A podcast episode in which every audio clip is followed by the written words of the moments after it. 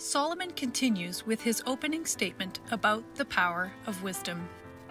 He says, Let the wise listen to these proverbs and become even wiser. Let those with understanding receive guidance by exploring the meaning in these proverbs and parables, the words of the wise, and their riddles. The fear of the Lord is the foundation of true knowledge, but fools despise wisdom and discipline. The fear of the Lord is an old idea that is usually very much misunderstood today. The fear of the Lord means that we have a personal bias and passion to submit to the Lord's will above all else. Can you say that about yourself? It is impossible to be wise if you don't care about doing God's will. The fool is the one who gives lip service to God but is intent on pursuing his own will. Let us pray that the Lord will give us the grace to be wise through fearing God. Remember, fools despise wisdom and discipline.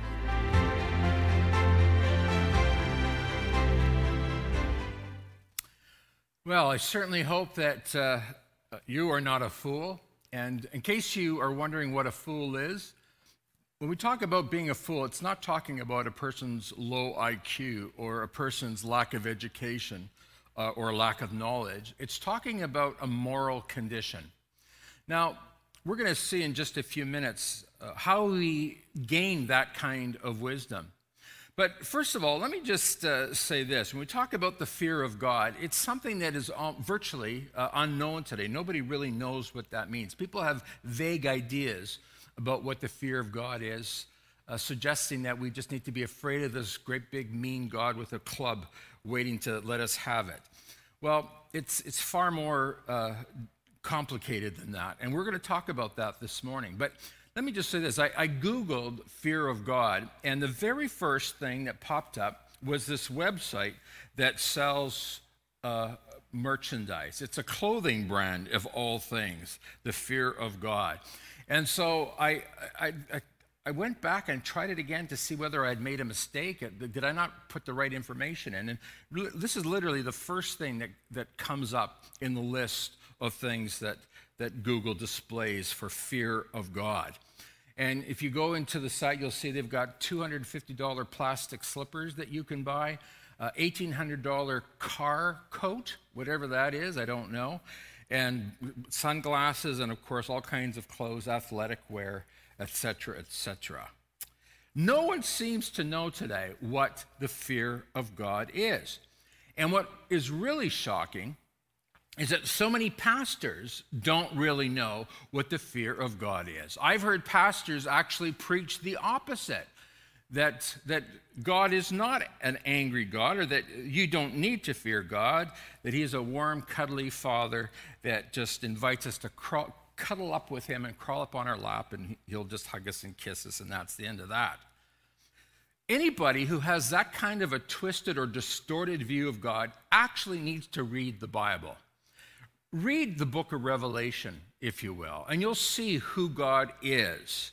God is, is far greater than you and I can even imagine. So, the question is why is it then that pastors don't understand who God is. And why is it that the average person who calls himself or herself a Christian doesn't know what the fear of God is?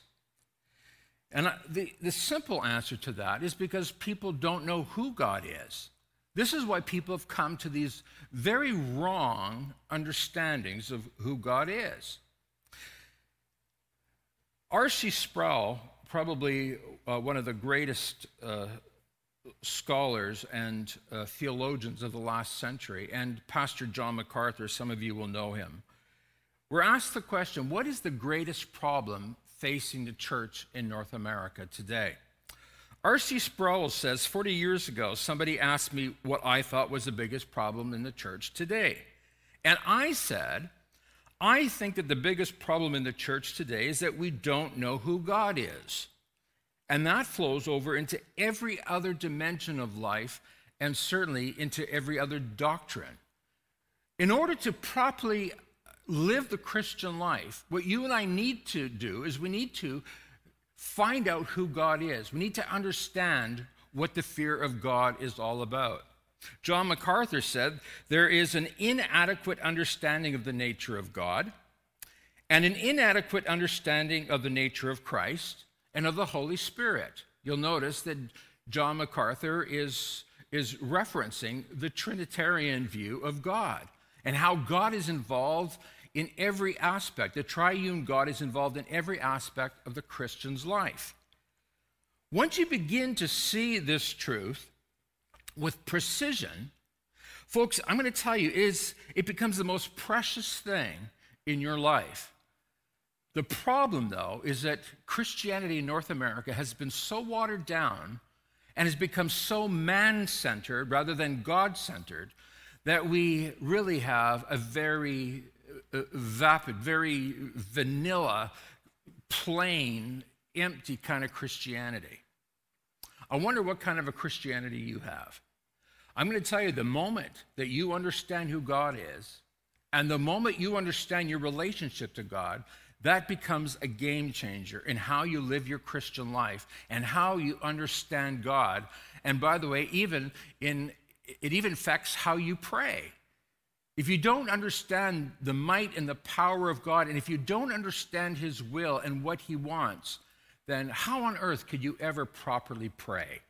So, it's critical then that we understand who God is. Let me give you an example of a church that does not understand who God is.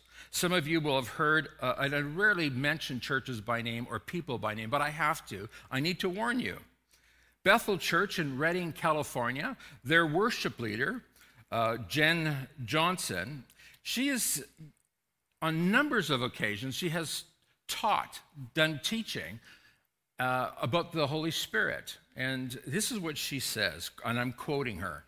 She says, The Holy Spirit to me is like the genie from Aladdin, and he's blue, and she lifts up her leg, her, her bare foot, and points to her jeans, which are, which are blue, and everybody, everybody claps and, and, and hoots and hollers, and how wonderful it is that she's dressed like, like the Holy Spirit. She says, The Holy Spirit is unplanned, He's perfect, and He's funny, and He's sneaky, that's right, sneaky. And he's courageous and he's everywhere and he's silly. She's describing the Holy Spirit, people. I don't know where in my life that came from. I just kind of like came up with this. Maybe when I was like 10, I don't know. Because he's there, you know, and he's the helper, and he's just always supportive and comforting, and he's just fun. Now, if you reacted as I reacted when I heard that, if you reacted with, with shock and then with despair and with, uh, with an utterance of how foolish is this, then, then that would make me happy. It would make me realize that you have a far greater understanding and a greater reverence for God than Jen Johnson, the worship leader at Bethel Church, has. But I wonder, did it sound like utter foolishness to you? It did to me. Anybody who reads the scripture knows that the Holy Spirit is never silly, is never sneaky. The Holy Spirit is never fun. That is not who the Spirit is. The Holy Spirit is never unplanned. The Spirit of God is a member of the triune God.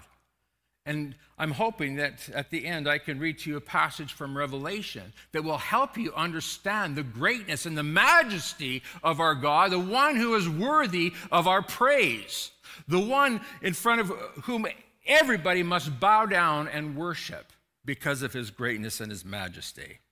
So listen to what Solomon says. I'm reading uh, Proverbs chapter 1, and I'm going to read verses 5, 6, and 7.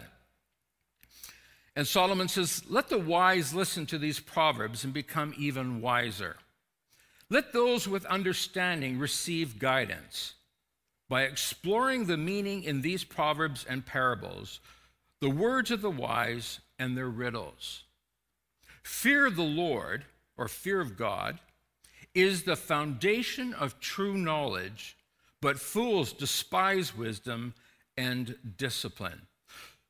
What we have in the book of Solomon is a collection of Solomon's proverbs, but not just of his proverbs. Solomon spent his whole life gathering together proverbs and wisdom from around the world. And if you look at the proverbs, you'll see that there are some, uh, some proverbs from Egypt, for instance, and from different parts of the world. In case you don't remember it, Solomon had 700 wives and 300 concubines. And so there were, there were a number of wives and concubines that were from other nations. And, and uh, undoubtedly, he would have appealed to these women to find out what, what words of wisdom that they would be able to offer to his collection of the Proverbs. Now, he did write many of the Proverbs, but not all of them. What Solomon wants to do is he wants to apply wisdom to to God. He wants, he wants to bring all wisdom under the lordship of, of God, the God of the universe. He wants us to see that, that true wisdom actually comes from God. In fact, wisdom is God. The Proverbs teach us godly values, they teach us moral behavior, they, they give it good common sense on how to live life. Um, it teaches us right conduct and it teaches us the meaning of human life. This is, this is what the Proverbs are really all about. But even more than that, Solomon points out to us in verse 7 that the foundation, the theological foundation for all wisdom is the fear of God. Without the fear of God, these, these words of the Proverbs are just empty sayings, or riddles. Solomon wants us to be clear that the beginning of all wisdom is, in fact, the fear of the Lord. That's the foundation of true knowledge and wisdom. Now, because wisdom is so important, this is what Solomon says. Wisdom is, is key. It's, it's, it's the pearl of great price. When God asked Solomon, Solomon, what do you want? I'll give you whatever you ask for. Solomon at that point had the wisdom to ask God for more wisdom. He didn't ask for wealth, he did not ask for fame. What he asked for was wisdom. So Solomon says, is saying this let the wise listen to these proverbs and become even wiser. That's exactly what Solomon did. Solomon, the son of King David, he would have been Uh, he would have received from his father David a, a, true measure of wisdom. But as far as Solomon's concerned, that wasn't enough. Isn't that a wonderful attitude to have? I wonder if that's your attitude. You may consider yourself wise, but if you're truly wise, then you will listen to the words of Solomon, Solomon who said, You need to become even wiser. Let those with understanding, Solomon says, receive guidance by exploring the meaning in these proverbs and parables the words of the wise and their riddles. I want you to look at that word understanding here. That word understanding means to separate mentally. It doesn't mean to fall apart, but it means that you have this, this ability in your thinking to discern, to distinguish, to be able to rightly divide an issue and understand what it means and how to deal with it. It really implies that you have these special powers of discernment. I'm going to tell you if you've applied your heart to wisdom, then God will give you discernment. This is something that I told you last week. I've been praying for wisdom ever since I was a young boy. This is a daily prayer of mine. And I, I, I, plead with God, God, I need wisdom. And especially in these days, I need God's wisdom more than ever to lead God's church in days that are so dark and perilous. But the fact of the matter is, we all need God's wisdom. And if you're a Christian today, then you need God's wisdom to know how to live the Christian life in, the, in a world that has become increasingly hostile to the gospel and increasingly hostile to God, especially to Christians. So, Dave, so, so, Solomon is telling us here that we need to increase our wisdom by applying ourselves to learning and receiving guidance. Now, I want you also to see the, the word riddles here. Um, we're, we're not talking about you know taking time off here now to, to have a fun time to, to, to have a, a riddles game where we can see who can figure out what the other one's talking about. When he talks about riddles here, he's talking about conundrums. He's talking about, about tricky situations. He's talking about, about things that when you look at it, you don't know how to deal with it. You don't know how to, how to, how to solve the problem. Let me give you an, an, a for instance. In 1 Kings chapter 3, verses 16 to 18, uh, two women came to Solomon, and and these mothers, who happened to be living in the same place, both had an infant son. Unfortunately, one of the babies was smothered, and each claimed that the live boy was her own. Now, I want you to see what Solomon does here. Talk about knowing how to solve riddles. Talking about having an ability to, to be able to see through a situation and come up with a solution. Solomon calls for a sword, and Solomon declares his judgment. The baby would be cut in two, and each woman would receive half of half the baby. Half for you, half for you. Now, one mother did not contest the ruling. She declared that if she could not have the whole baby, then neither would the other woman have a whole baby, so a half would be just fine with her. The other woman on the other hand, begged Solomon, Give the baby to her, just don't kill the baby. The king declared that the second woman was, in fact, the true mother, as only a true mother would give up her baby so as to save the baby's life.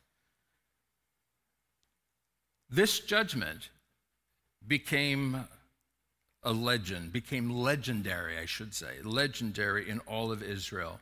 And Solomon became known for his uncommon wisdom. In fact, people came from all over to discover more about this great and wise King Solomon. We're told that Sheba, uh, some people think that Sheba is, is what is today uh, Yemen. The queen of Sheba came to Solomon to spend time in his presence to learn something of his wisdom. I wonder today if you are enjoying the kind of wisdom and wisdom that Solomon had. I can tell you that it certainly is God's pleasure and good, good purpose to equip all of his people with the wisdom of Solomon. Absolutely. And folks, again, this is why we're doing this series this summer. We want to understand more about the wisdom of God, the wisdom that gives us the ability to discern to, as I said, to separate mentally, to distinguish good from evil, wise from foolish. God wants us to live wisely in this world because, as we're told time and again in the New Testament, we are living in evil days. So we need discernment, we need guide, guidance, and we need the ability to solve riddles and problems. But the question is how do we get this kind of wisdom and discernment? How do we get that? Well, Solomon gives us the answer to that question. He says, The fear of the Lord is the foundation of true knowledge, but fools despise wisdom and discipline. So Solomon is saying, if, if you want to be wise, then it's going to have to start with your relationship with God. And by the way, that's something that we teach here at Cross Church all the time. We teach habit number one, which is what? A daily walk with God, where you are spending time with God every day in prayer and in the Word, and you're allowing God to speak to you by His Spirit, where you are equipped by the Spirit and equipped with the Word of God to deal with the hardships and the difficulties of life. When I was a youth pastor, if young people came to me and said, Pastor, I'm, I, I've got this difficult situation. I don't know what to do. I mean, this was common. I mean, not a day would go by when I wasn't getting a phone call or a visit uh, asking for some kind of advice. And so, what I started to do, because I did not want these young people to be in love with me. I wanted them to be in love with Jesus. I said, do your devotions first. And after you've done your devotions, come talk to me about it. If God doesn't show it to you, then I'll help you hear the voice of the Lord. And so that's what they started to do. And my counseling was virtually, uh, well, almost virtually eliminated. Why? Because these young people had learned what it meant to turn to God. They began to know who God is, they began to fear the Lord. So let's ask ourselves a question what does it mean to fear the Lord? You'll remember last week that after God promised to give Solomon whatever he asked for, uh, Solomon asked for wisdom to govern God's people. Remember that? God says to Solomon, I will give you what you have not asked for, both wealth and honor, so that in your lifetime you will have no equal among kings. And this is, by the way, why Queen Sheba came to see Solomon. She wanted to see this great king that had no equal among kings. And I'm going to be talking more about Queen Sheba next week. But I want you to see what it says in 1 Kings 3:14. God says to Solomon, and if, you see that here's a, the great qualifier here. If, if you walk in obedience to me and keep my decrees and commands as David your father did, I will give you a long life. In other words, you will, success, you will be successful uh, in everything that you do. You will prosper in all your ways. But it comes from obedience to God. And folks, this really is what the fear of God is all about. It's a, it's a complete and utter obedience to God. You submit to the will of God. This is why Jesus teaches us in his great prayer, the Lord's Prayer, he teaches us to pray, Thy will be done on earth as it is in heaven. This is something we should be praying every day because the man or the woman who is seeking to do the will of God is the one who fears the Lord. Now, a lot of people have strange ideas about what the fear of the Lord is. As though God was some kind of an angry God with a stick in his hand ready to beat the tar out of us. Well, as I'm going to share with you in just a few moments, yes, God does appear to us as an angry God, and he, he is angry, but understand this that those who put their faith in Jesus Christ don't have to be afraid of God, but they need to fear him, they need to reverence him. God says, Solomon, if you'll obey my commands, if you'll be careful to keep my decrees and commands, then you will have a successful life. You will learn to be disciplined in how you behave and how you act. So Solomon understands this. He understands that the key to a disciplined and successful life is to keep God at the very center, to keep God's will at the center of his life. It's obedience. Now, this is exactly what Jesus taught in the Sermon on the Mount. Remember that? Last summer we were we began the Sermon on the Mount. And we we looked at that great great verse. One of my favorites, I would call it my life verse, where Jesus teaches, seek the kingdom of God first, and that means above all else, and live righteously, and he will give you everything that you need. This is exactly what God said to Solomon, isn't it? Because you've asked for wisdom, because you want to, to do my will, I'm going to take care of the rest. You don't have to worry about your fame and fortune. I'll give you exactly what you need. Just make sure that you get your priorities straight. And this is a message for us today because I'm going to tell you Canada is a dangerous place to live. North America, the West, is a dangerous place to live because it's so easy to be distracted by the things of this world, the trappings of this world.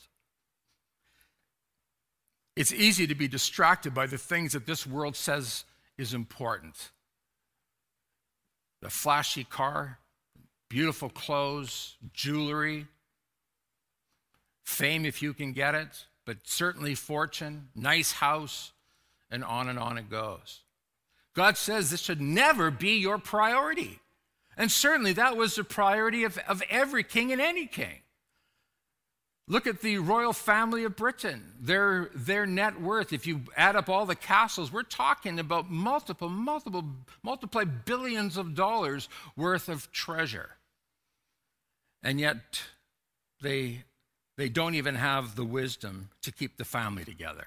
I'm not judging them, but I'm telling you this that, that having an IQ and having a, a large fortune is no promise for a happy life. Jesus is clear to us that happiness in this life comes from putting God first, from seeking to obey Him, and from knowing Him above all else. You want to have a great marriage? You want to have a great family? You want to be successful in your business? Get your eyes off of people, get your eyes on God, and allow God to direct you and lead you by His Spirit and by the word of the Lord. That's what Solomon said. That's what Solomon learned from God. And that's what Jesus teaches us in the New Testament. He's teaching us to surrender to God and to His will. Jesus is talking about God's people as, as a people who are the kingdom of God, which means He's the king and we are His royal subjects. Who ever heard of royal subjects telling the king, nah, I don't want to do what you have to, I don't want to do what you want me to do. I'm going to do whatever I want to do. Well, it's absurd, isn't it? We all know that that doesn't end well. No, a royal subject does exactly what his or her sovereign tells him or her to do. And so it is with us. Now, it's no accident that when you read through Proverbs, you're going to find that, that God is mentioned at least 90 times. But we're not talking about just any old God. It's not God with a small g. It's, it's not some sort of generic God, a God that could be the God of the Egyptians or the God of the, of the Amorites or the Hittites. We're talking about the God of Israel. It's Yahweh who is mentioned here 90 times, about 90 times in Proverbs. And incidentally, did you know that the book of, neither the book of Esther nor the book of the Song of Songs even mentions God even once. There's no mention of God.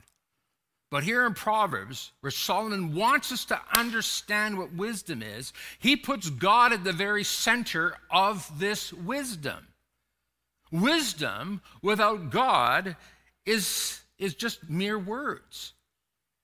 And by the way, that it's for that reason that you need to understand that it's the wisdom from the Word of God that you need, not the wisdom of this world. So some without God is, is just mere words. And by the way, that it's for that reason that you need to understand that it's the wisdom from the Word of God that you need, not the wisdom of this world. So Solomon is clear about this. This wisdom must come from God. So it's not just a general reference to any old God, it's specifically Yahweh, Jehovah, the God of Israel. So let's go back to that, to that verse. The fear of the Lord is the foundation of true knowledge, but fools despise wisdom and discipline. Again, when we talk about fools, we're not talking about people with a low IQ or people that are uneducated or have no knowledge or can't speak well. It's a spiritual condition.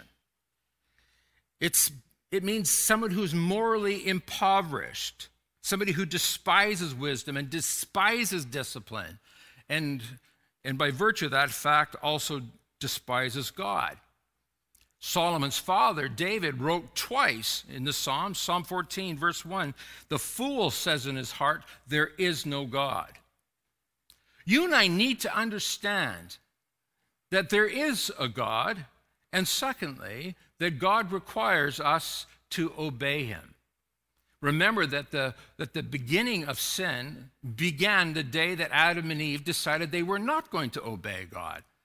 They were not going to do what God has to say. And that has consequently brought all manner of evil and wickedness and suffering and sorrow to our hearts. One of the, one of the first uh, big books that I read was a book by Aldous Huxley called A Brave New World uh, very, very similar to 1984, a book that uh, I, I could recommend that would help you understand what's happening in our world today. But in another book of his called Ends and Means, this is what he said. This is Aldous Huxley is not a Christian, a man who was very anti Christian, very vocal about his atheism, along with all of his friends. He says this He says, The philosophy of meaninglessness was essentially an instrument of liberation from the Christian system of morality. So, Aldous Huxley, along with so many others, and we're still hearing that voice today, talking about the fact that this life is meaningless. And by the way, Solomon addresses that very point in the book of Ecclesiastes, which we'll look at one of these days. And he, he tells us the reason why he and his friends would hold to this philosophy of meaningless. He says, We objected to the morality of the Christian system because it interfered with our sexual freedom. He says, There was one admirably simple method of confuting these people and justifying ourselves in our erotic revolt. And he says, What we would do is we would simply deny that the world had any meaning whatever. Aldous Huxley, one of the great minds, along with so many of his friends, the elite, if you would, the intellectual elite. He made it very clear that in disputing with Christians, this, this Christian system of morality, in disputing this, that then he would be able, with a clear conscience, be free to do whatever he wanted to do sexually. Well, that's the world. And that's exactly what Paul tells us at the beginning of the book of Romans. You can read about that yourself. The fact of the matter is, is people simply don't know who God is. If you ask the average person on the street, who is God? I can pretty much guarantee you they'll say uh, something like this Well, God is love. And and God is the one who created the universe. And that's probably about all that they can say about God. They, if they've been to Sunday school, they might be able to tell you that, that God is, is the father of Jesus, and, and, and that's about it. But let me tell you what you need to know about who God is. God, first of all, is a God who disciplines his children. Most people don't know that. And if you have read the scriptures, both in the Old and the New, you will discover that, that God disciplines his children and that his idea of love is not the same as the average human. His idea of love is to teach us and to discipline us and to do what? To sanctify us. That is, to make us like Jesus, to make us holy as he is holy. A lot of Christians don't know that. They don't understand that. The minute that things don't go their way, what's the first thing they do? They're shaking their fist at God, they're crying, stamping their feet, and they're saying, God, I thought you loved me. What kind of a God will not do what I ask him to do? My children have, over the years, asked me to do, to do a lot of things which I refuse to do. Why? Because I'm their father. And my job is to give them not what they want, but what they need. That's exactly who our Heavenly Father is. And if you understand that, we call that the fear of the Lord. Understanding that God has the right to tell us what to do. And more than that, that because God is love, he will in fact teach us. Now, the Christian who truly knows who God is will live his life in fear and trembling. Now, this again goes against what you're going to hear from the average church nowadays. Fear and trembling what kind of a Christian lives in fear and trembling? Well, that's exactly what the Apostle Paul told the Philippians in Philippians chapter 2, verse 12. Work out your salvation with what? Fear and trembling. And Paul, Paul doesn't just say that once. He's, we see this theme throughout all of Paul's writings. We see it in, for instance, in 2 Corinthians chapter 5, verses 10 to 11. Listen to these words. Paul says, for we must all appear before the judgment seat of Christ, so that each one may receive what is due for what he has done in the body, whether good or evil. Therefore, therefore, knowing that we're going to stand before the judgment seat of Christ, therefore, knowing the fear of the Lord, we persuade others.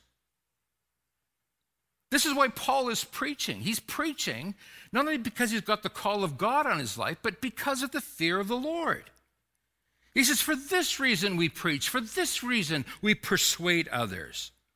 But we are But what we are is known to God, and I hope it is known also to your conscience, Paul says. Now, this is not a Christianity that you're going to hear too much about, and yet this is the scripture. The fear of the Lord is the foundation of true knowledge. When you fear God, when you know who God is and you know what God's will is, then you start being wise in your decision making. Now, suddenly, you are gathering the knowledge of the Word of God to guide you in your decisions and how you live your life. And more than that, thanks be to God, we have the Spirit of the living God who dwells in us and who checks us in our spirit when we are doing that which is not pleasing to God. But wait, there's more. What most people don't know is that God disciplines his children, that Christians must live their life in fear and trembling before God, in respect of who he is, and thirdly, that God is also a God of wrath, of anger. A church in Orlando, Florida had a massive billboard erected in front of the church that said, God is not angry. Imagine that. God is not angry. When the Bible clearly tells us that God is angry. Romans chapter 1 verse 18, for the wrath of God is revealed from heaven against all ungodliness and unrighteousness of men, who by their unrighteousness suppresses the truth. God is angry. Now, imagine us putting that sign in front of our church. God is angry with the wicked every day. But the fact is, folks, we don't know that about God. If God is not angry with sinners and with sin, what is the point of preaching the gospel? What's the point of preaching the good news about a Savior who came to seek and to save what was lost? God sent a Savior because we are perishing. And until you have surrendered your life to Christ, until you have repented of your sin, you are facing a Christless eternity in eternal hell. That, my friends, is the Word of God. I wish I didn't have to say it like that, but that is the truth. And that's the truth that sets us free. The fear of the Lord is the foundation of true knowledge. Any church that does not preach what I'm preaching right now is not a church built on a foundation of true knowledge. It's, it's a church built on a foundation of wishful thinking, of fantasy. You and I must learn what it means to know who God is and to fear Him and to do His will, because that's what it means to please the Lord. So, what are we saved from? Of course, we're saved from the wrath that is to come from God. And thanks be to God that He has delivered us. Those of us who have put our faith in Jesus Christ, we have been delivered of hell. We've been delivered of eternal damnation. Still not convinced of who God is?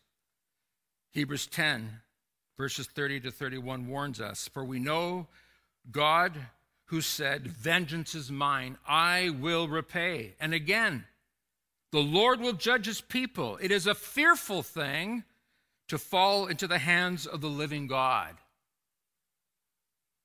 You and I are called to repentance. We're called to, to fear the Lord.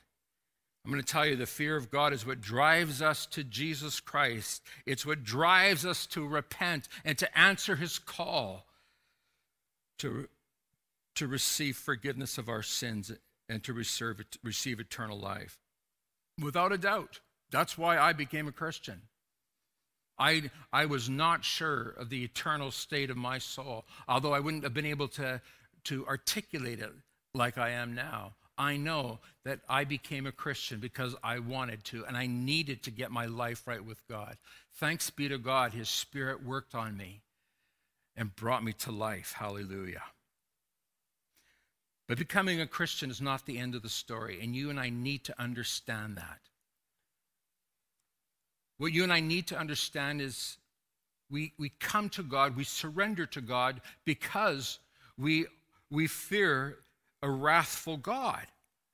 But once that happens, we must then learn what it means to continue to surrender to God and to continue to fear the Lord and to continue to seek to do his will as Jesus taught us to do. Seek first the kingdom of God and his righteousness.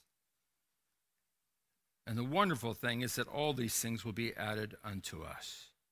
After you repent of your sin, you must live your life in the fear of God, in daily repentance, in complete surrender and obedience to God. What does it mean to repent? It means rather than walking away from God, you're walking toward God. How do you know that you're converted?